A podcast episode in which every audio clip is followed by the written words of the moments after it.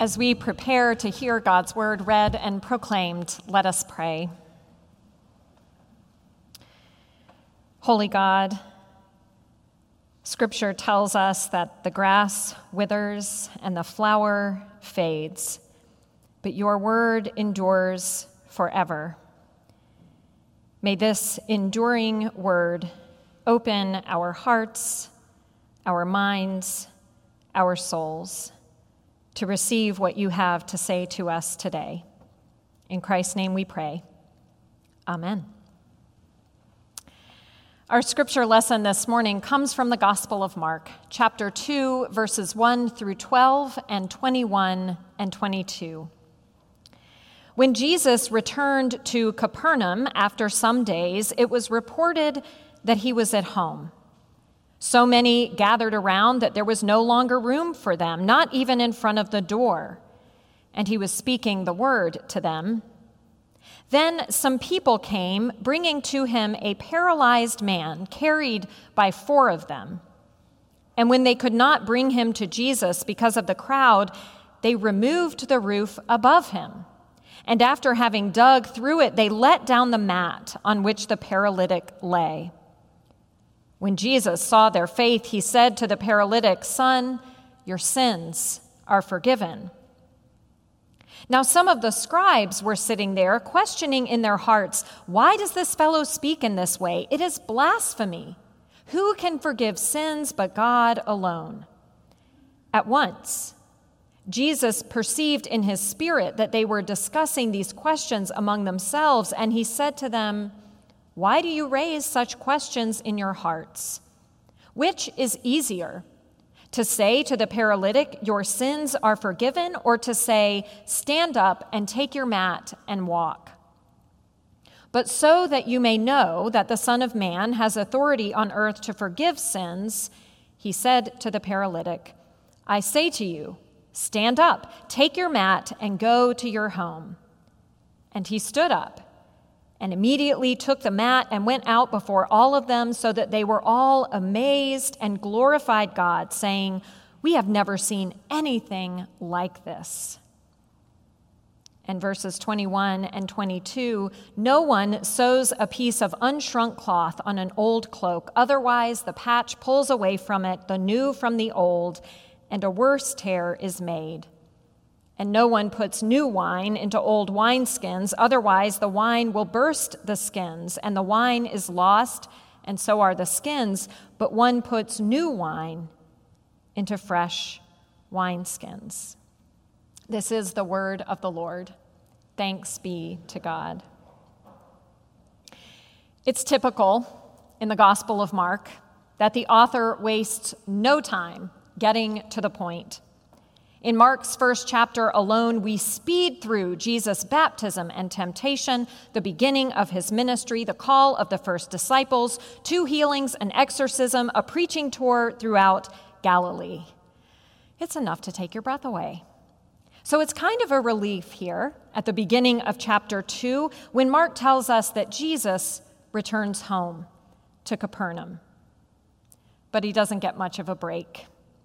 The people in his hometown are so eager to get to him that they immediately fill up his house, so much so that when four people arrive carrying a paralyzed man in need of healing, the crowd simply pack in tighter, blocking the entrances to the house, preventing them from getting the paralyzed man to Jesus. Not to be deterred, they come up with a creative and unexpected solution. They climb to the roof of the house and somehow get the paralyzed man up there, cut a hole in the mud and straw, and carefully lower the man down to Jesus right in the center of his own home.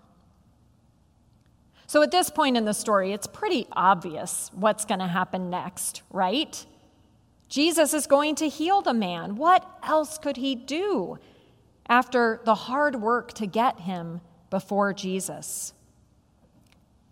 But the author of Mark's gospel has already told stories of healing, and he's ready to raise the stakes in Jesus' ministry. Chapter 2 begins a series of so called controversy stories in Mark, and by the end of this chapter and the beginning of chapter 3, Jesus' words and actions will have stirred up so much controversy that the religious leaders are already cooking up a plan to destroy him. And it starts with this story. Because here in his own home, face to face with a man who so longed for healing, that his friends cut open the roof to get him to Jesus, Jesus doesn't heal him. At least not at first. First, he forgives his sin. On a warm summer night in Washington, D.C., eight friends had gathered around a backyard table for dinner, toasting family and friendship, having a good time. But around 10 p.m., something happened that changed all of that. As if in slow motion, the barrel of a gun emerged between two people, a man named Michael and his wife. The hand holding the gun belonged to a man medium height in clean, high end sweats. He raised the gun and held it first to the head of a woman named Christina and then to the head of Michael's wife. Then he said, Give me your money. He kept repeating this Give me your money, give me your money, or I'm going to start shooting. The problem was, no one at the party had any cash. So they started talking, grasping for some way to dissuade the man from violence. They started out trying to guilt him. What would your mother say if she could see you here? But the man said, I don't have a mother. Michael remembers thinking at this point that this was going to end very badly. But then Christine spoke up. You know, she said, we're just here celebrating, enjoying a beautiful evening. Why don't you join us and have a glass of wine? Suddenly, the man's face changed. He accepted the glass of wine, took a sip, and said, oh, that's really good wine. He ate a piece of cheese. He put the gun down. And after a few moments, he looked around and said, I think I've come to the wrong place. Everyone there nodded and said, Hey, we understand it happens all the time. For a moment, there was silence, just the sound of the insects chirping. Then the man said, the last thing any of them expected Can I get a hug? One person hugged him, then another, and then he said, Can we have a group hug? So everyone got up and formed a circle around the man and gave him a hug. And after apologizing for interrupting their party, he turned and walked away still holding the glass of wine. Later that evening, after everyone had calmed down, they found the glass placed on the sidewalk by the alley, not thrown down or carelessly discarded, but neatly placed. Why would Jesus look at a paralyzed man who has just been lowered into his house through a hole in the roof and offer him not physical healing, but forgiveness. It is as strange and unexpected as offering a glass of wine to someone holding a gun to your wife's head. Who does Jesus think he is? Forgiving sins. This is what the religious leaders object to because surely the power and authority to declare someone forgiven belongs to God alone. And the assumption that everyone there would have made about this paralyzed man is that he had done something along the way to deserve his affliction. The religious leaders might have accepted Jesus' ability to heal the man physically but for Jesus to suggest he could heal him spiritually, well, that was going too far. But Jesus makes it clear in several other settings that he thoroughly rejects the belief that physical or mental illness is caused by a person's sin. So, why does he start by forgiving the paralytic? Could it be that Jesus knew that before the man picked up his mat and walked out of the house into a whole new future, he first needed to know once and for all that he was not only healed on the outside, but on the inside as well. That all the dirty looks he had been given, or all the times people had looked right through him as if he wasn't there, all the names he had been called, all the assumptions people had made that he was somehow less than all the able bodied people around him, that all the shame and guilt he had carried could finally be set aside so that he could walk out of that house and start anew. In order to truly offer the man a new beginning, Jesus knows he needs to be healed from the inside out. All of us, day to day, moment to moment, struggle to live out our calling as Christ's disciples which is, as Richard Rohr puts it, to see Christ in everything and in every one. We proclaim God's unconditional love and the power of forgiveness, and yet each day our fear and hardness of heart and unconscious bias gets in the way of even our best intentions by recognizing that the paralytic's needs go far beyond his outer disability. Jesus actually sees him for who he is a human being, like all human beings, in desperate need of God's acceptance and love, a person longing to know that he's been created good by a loving God.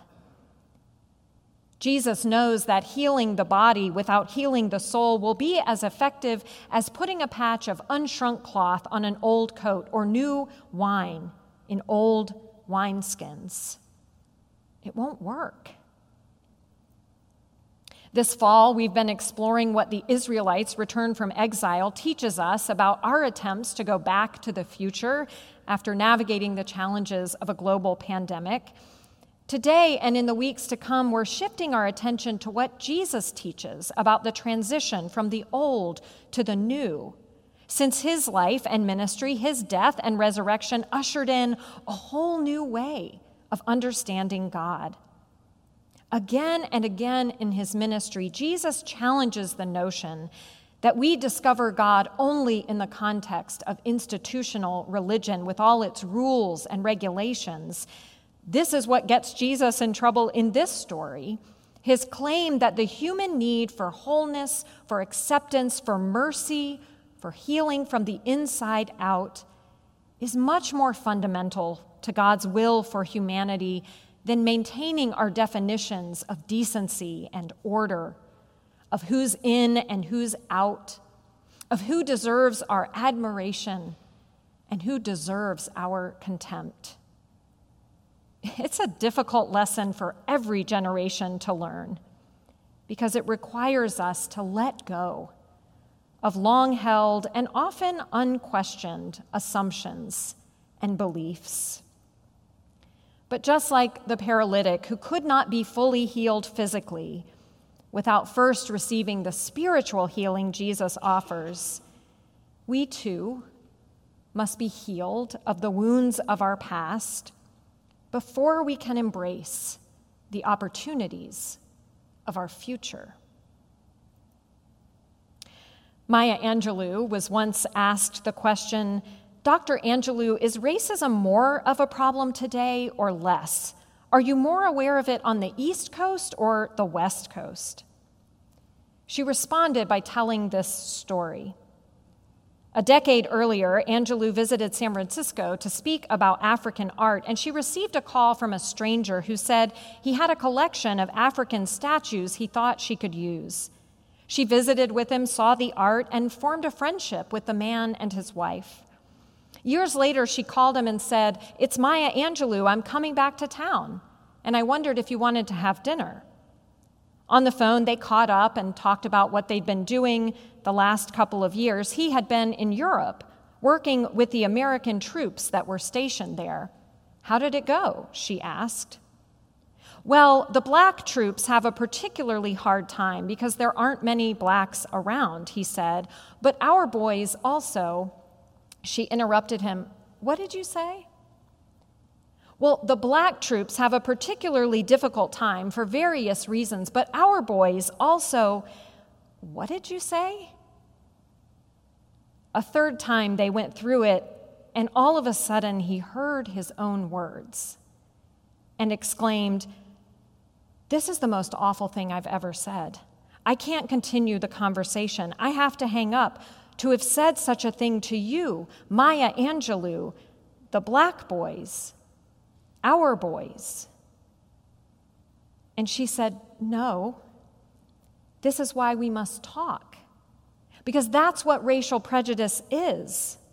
Beneath the superficial liberal utterance, there is the deep, ingrained sense of black boys and our boys. They continued the conversation and agreed to meet. But as her trip got closer, she tried a number of times to get a hold of him, and her messages went unanswered. Eventually, she gave up. And this story she told was the answer to that question Is racism more of a problem today or less? She became deeply emotional in telling it and ended the Q&A. The next day at the conference, she returned to the podium and said, I'm sure you noticed I was moved by what I told you yesterday. But a remarkable thing happened as I was leaving the hall. A man in the audience stood up and said, Here I am. It was the man she had been talking about. And as she said this, the man himself rose up in the audience, a small white Episcopal clergyman. He walked up to the platform and threw his arms around Maya Angelou and she around him. They embraced one another and they wept. Every single one of us needs the healing Jesus offers inside and out. And so we must do whatever it takes to get ourselves to Jesus, which is to say, to get ourselves to a place where we can clearly see the sin, both individual and collective, that is fostering such division among God's children. Because until we deal with the old wounds, we cannot be adequately healed to begin the new life Jesus offers. At different times, we each play all of the roles in today's story. We are the ones who rush to Jesus' house to hear him speak the word, but who then fail to step aside when other people, strangers who might look different from us, show up longing to be healed. We are those who can see someone who needs help and who will be creative and diligent in getting them before Jesus. And sometimes we are the one who needs to be carried, perhaps even lowered down, until we find ourselves at Jesus' feet, where we might just discover that what we thought we needed to be healed from wasn't really what was wrong at all. Fortunately, Jesus has eyes to see what is in us that most needs to be healed, and however we get to him. He is always, always waiting and willing to say the words we need to hear, the words that make all things new. My beloved child, you are forgiven.